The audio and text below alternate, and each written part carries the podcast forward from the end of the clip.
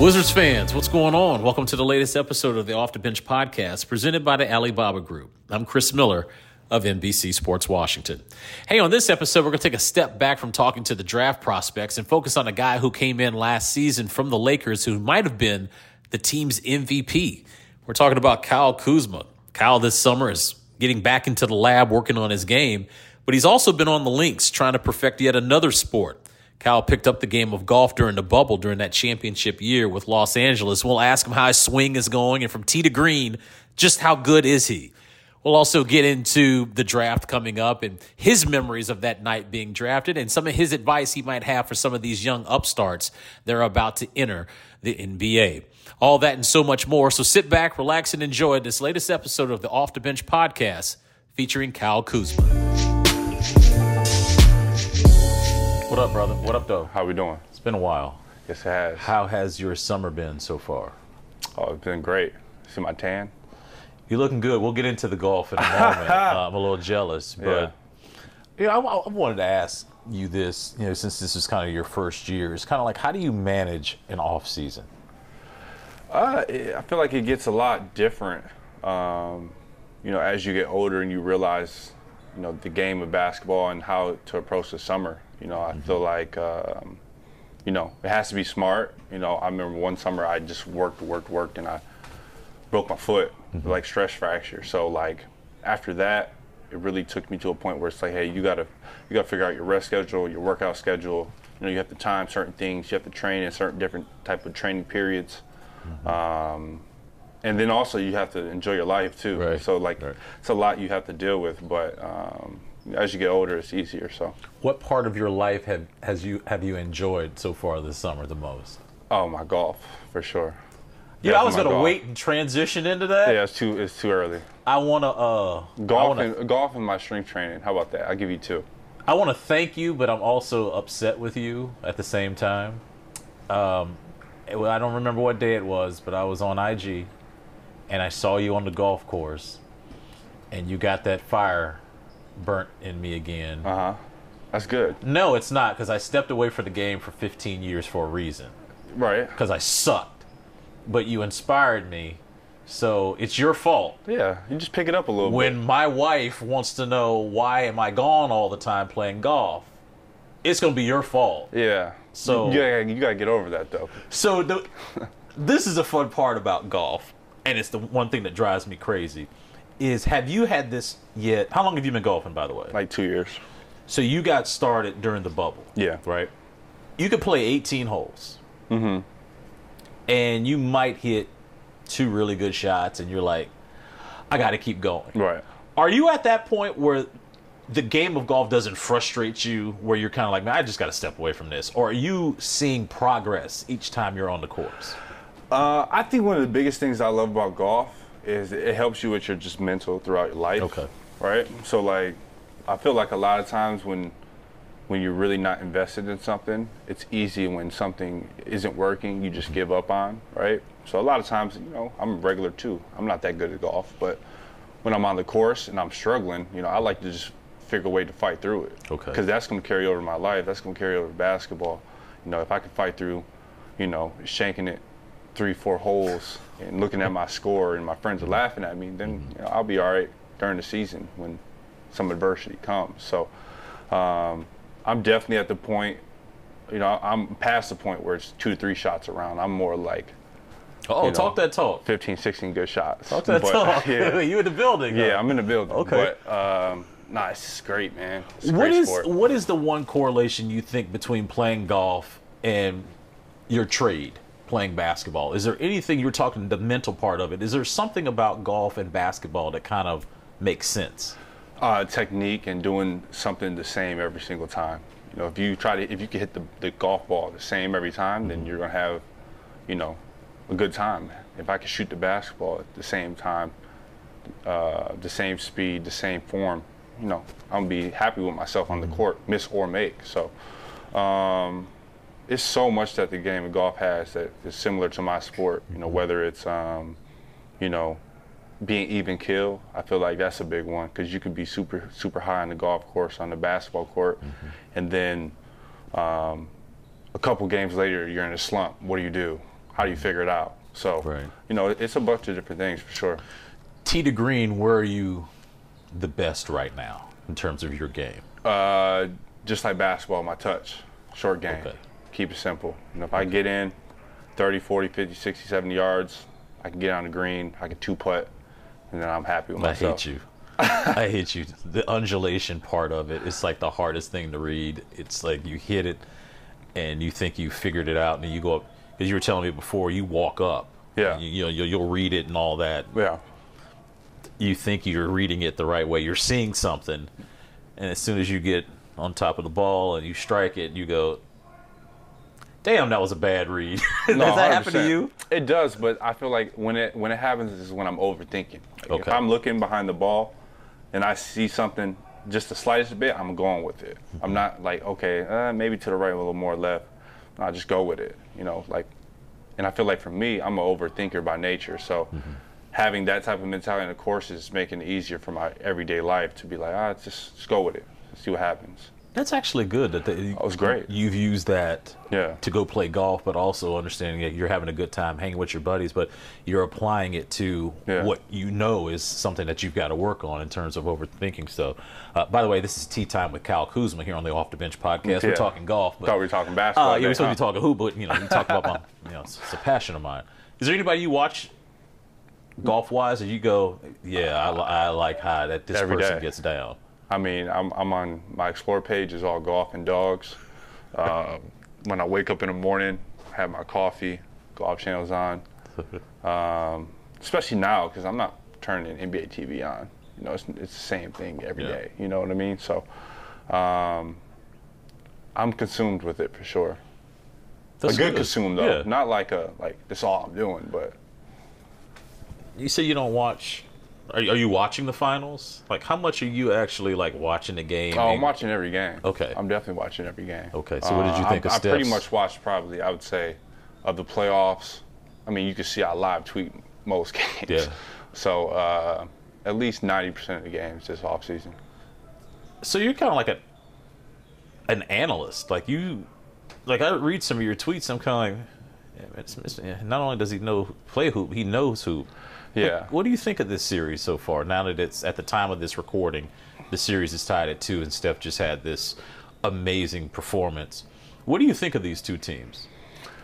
Man, well, Steph had an all-time performance. Honestly, I mean, that was probably one of his best playoff games ever. You know, especially you know the biggest thing about him, everyone always talks about is like you know he's never won a Finals MVP. He's always been kind of you know the second or third best player during the Finals run, whatever. Uh, granted, KD, whatever, but you know, this dude's stone cold killer. It's crazy, and you know for them, um, they definitely need some more production to carry. Because if you want to depend on Steph having 43 and 10 every night, he can definitely do it because he's an all-time great. But you don't want to. That's tough. That's that's like playing with fire, especially with Boston. Like they're a team that, you know, they can defend one through five, and they have two guys that can go get a bucket. Um, you know, Tatum hasn't been playing up to his uh, ability from, you know, a scoring standpoint, but uh, they're still dangerous. So, you know, it's gonna be interesting. Next next three games. I never do predictions because you just never know.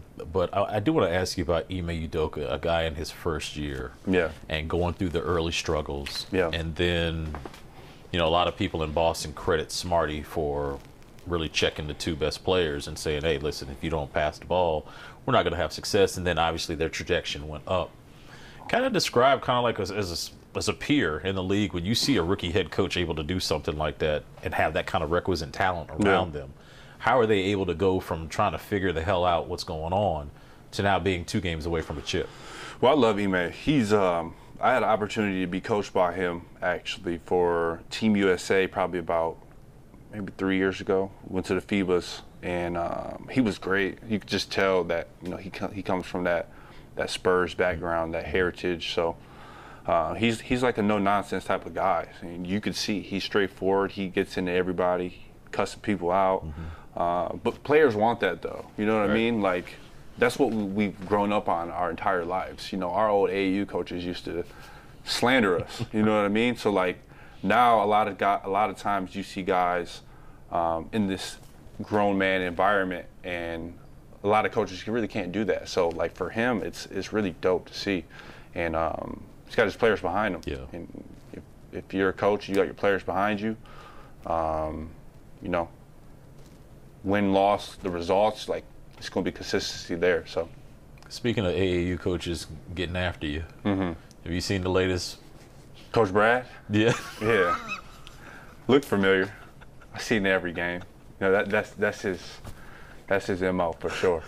I joke with a buddy of mine. It's like it's like a, yearly pilgrimage for him now. It's like every year he goes off oh. on his AAU team. He on the. I love it. Uh, That's truly Brad too. He does that locker room. That's him. Like it's not just, um, you know, something you see for a clip or something promo for his team. Like, you know, he really he comes in the locker room sometimes just spicy. Yeah. you know, you got to rock with it. So, yeah. like, it's a care factor. Uh, Yeah, he obviously cares. he's got his name on his AAU team. He wants to see them play at a high level. You know how AAU is. I mean, Yeah. these kids are out here trying to get their shine on, but he's trying to teach them like if you eat, we eat, we all eat, right? Right. Um, I want to ask you about Draymond Green. Yeah. And this whole narrative now about new media and athletes kind of taking back kind of their narratives and Yeah. being able to get into the space of media and kind of explaining from their perspective instead of having kind of like this third party kind of do it for them. Where do you sit on this? I love it. I think it's great. Um, I also do think, you know, it's maybe a time and a place too. You know, I, I feel like at the end of the day, um, we all have these passions. We all have things we want to do. Um, but you know, I'm I'm a big fan of you know you got to keep the main thing the main thing. You know, and that's basketball, right? But at the same time, when you look at the media and the landscape and how it's been over the past four or five years, it's all about clickbait. It's all about negativity uh, for the most part. You know, I'm not saying everybody. There's also great analysts and great uh, people within the media, 100%. But um, great and good things really don't sell well these days, right? So, um, you know, I think it's great when you see JJ and CJ McCollum, um, you know, telling Stephen A. or one of these other reporters that, hey, that was a terrible take. I don't know what you're talking about. And for Right. me, not for me, but for them, they played this game for 10 plus years. JJ 15, 16, CJ 11, 12, whatever it may be. Um, you know, it's good for the fans and consumers too. You know, for fans to really get edge like uh, a full education, uh, full education on on on basketball uh, by pros, it, it hits different, and it's not so much BS out there. You know, so I think it's good. I think the real key, and I think you noticed from me from just being around me for a year, is your opinion. It's valuable. Like I, I would ask you, like, you know, what's going on because you're the one that's between the lines, Right. 94 by 50. Right. Uh, and and I, I really agree with you guys kind of using your space to speak your truth and you know like, what's going on in your in the world. You know, like from your perspective because you're the one that's playing 82 games, right? Right. So Commissioner Silver's talked about this in-season tournament to kind of boost up, kind of like middle part of the year, right? It. Where it's like you like that. Love it. You know, people are talking about shortening the season, doing this, doing that. Like, you know, we're professional athletes, and like, if you want to shorten the season to make it easier on people, then probably be more people in the league. Like, it's not for everybody to play 82 games, and especially if you look at um, ratings and entertainment during the mid-season part, it's not really the, the best area for activity for viewership and whatnot because you know it's a long season. But you know, I, I have a lot of friends that play overseas basketball, and they play, and it's like it's never ending. Like they'll play till June, and it's like, wait, I thought the season tournament was over. He was like, yeah, but you know, we have another cup that we're playing for, Okay. right? So to have an in-season tournament, um, it's just good for the game. It adds more competitiveness to the middle of the season, and um, you know, it just brings another added layer to basketball. That's fun. So. Yeah. All right, let's get to the team. This will be brief. Um, last 13 games you didn't play, but I'm curious what your observation was watching what was going on on the floor as the team closed out the season. I mean, the biggest thing was just uh, seeing the habits that you know coach wants, um, and having players playing the right way, which everyone did. It was great. You know, a lot of young guys got opportunities to play. Um, you know, you saw Rui, Rui a little bit more. You saw Corey more. Uh, you saw Deni more. So, um, you know, those are guys that are going to be, you know, the core of our rotation. So it's, it's important for them to get those game reps and, and, and, playing the right way and understanding, okay, this is what I need to do on the court to be successful, but also to help the team out. Um, so, I mean, that, that's just the biggest thing for sure. As we're doing this interview, there are some kids that are on this practice court right now. Yeah. Going through what you went through to Yeah. get ready for the draft. Do you ever harken back to, you know, that time when you were just dream chasing? all the time. I was a gladiator back then too. I had it was 20 in 2017. I think there was 25 teams that had picks, and I worked out for 21 teams. So um, I had to get it out the mud and, and since. Well, so you jet setting. You were Jet setting. I was having just, three and four nights, uh, three workouts, four days, back to backs. You know, I was getting it. I had to because nobody thought I was an NBA player back then. So Mm-hmm. um, I had to prove a lot of people wrong. But it was it was a great time though. You know, like just enjoying and, and being in the moment. Like this is what you live for. To come in to an NBA facility and this is like you're at the doorstep. It's like what are you gonna do? You know, it's you hear them out there. It's Mm-hmm. Yeah. competitive. Did you ever keep the jerseys and the shorts of all of those teams that you you I worked out did. for? I don't know where they're at now. Um, but you, you you did keep them. Oh, I kept them. Is it was it a kind of a reminder? I know, like uh, I think it was Paul Pierce that said, you know, he was drafted tenth. He's like, I'm gonna remember the nine teams that passed on me like that. Did you ever kind of look at those uniforms and be like, yeah, I worked out for those teams, but they didn't see me that way, so I got some smoke for them? No, Okay. I, I've never. I, I'm not a uh, spiteful person.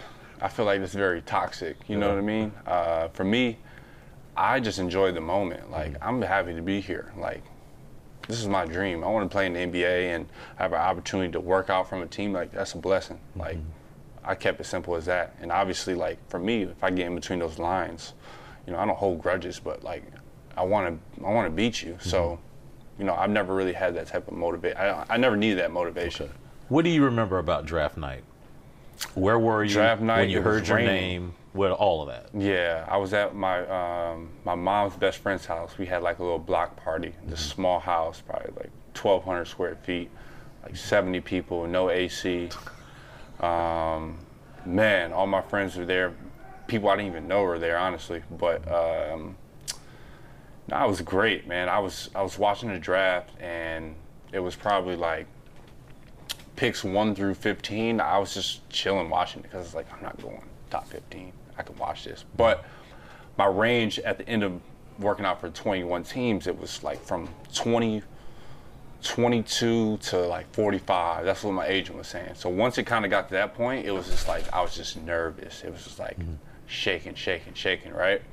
And I always remember right before I got drafted because I'm sitting there watching, and there's a full party going on. Like I'm locked into it, but like at the same time, I'm, I'm trying to keep it cool. Mm-hmm. And pick 27 comes up, right? And I just noticed, like everybody knew I was going there before me because I kind of noticed like I'm the only person there, and floods of people are coming into the living room to watch this now. So I'm like, okay, maybe something something is happening. I don't see my agent. I'm not really talking to my agent this entire day. Like he's there with me, but I'm not paying attention to him. Like I'm just locked into this. And it happened, and everybody exploded. Uh, I had to get out the house. Everybody was like bum rushing me. I got out the house and it was pouring out. So, who was the first person once you know you got yourself together? First person you hugged was it mom? Um, yeah, it was my mom. Yeah, she was crying the whole night. Uh, I was hugging everybody, and then I had to like go to the bathroom and like cried by myself Yeah. in the dark. Then I got out there and I was cool. So it was you cool. know because i don't think a lot of people kind of understand like the journey from like the first time you guys pick up a basketball and three two one you know we talked about that during the season of you know all these game winners you hitting your at home or on a court Yeah. And like now you're on the doorstep of Yeah. reaching that dream and i'm sure there's just a flood of emotions that kind of go through your mind It's no difference. Like I've had that type of feeling two times in my life, and uh, one entering the NBA that moment, and then also winning the championship. And I feel like when you reach like big milestones, you always have that self-reflection of like, yeah, I have a trophy, or yeah, I'm in the NBA, but like that wasn't the prize. The prize wasn't being in the NBA. The prize was actually like you know, having a time to self-reflect and, and knowing and learn and, and understanding, okay, I had to be at the gym eight hours a day. Mm-hmm. You know, I had to skip out on parties. I had to do this, do that, and those self reflections. That's the journey, and then like that's what you do it for. Like that moment of tears and then joy and then Yeah. tears and joy and tears and joy. And it's like, why am I still crying? But it's like you can't stop. It's, it's an amazing feeling. So chip number two, I'm sure that's still a, a goal of yours. Does that Yeah. still have that kind of zest to it? Is Yeah. chasing that second one? For sure. I mean, some people are different. You know, like some people play basketball to make money and have a great lifestyle. Some people, um, you know, play just because they're they're good at it and you know they can make an income from it. And some people play because they want to win, and that's me. Like, like I play this game to win. It's not an individual sport. I don't care about numbers. Um, you know, my third year was very tough because I had an ego check, you know, and um, I'm that's one of the best things that ever happened to me. You know, I had to, you know, put my ego aside, take a certain role, sacrifice, and it was the best thing that ever happened to me, you know, for my life. So, um, yeah, winning is it's it's it's the best. Can't beat it. We'll end on that, but just do know this: Yeah. when I get back out on these links and I'm spending a lot of time away from where I should be, Yeah. it's your fault. We'll, we'll get out there. It's all good. Respect.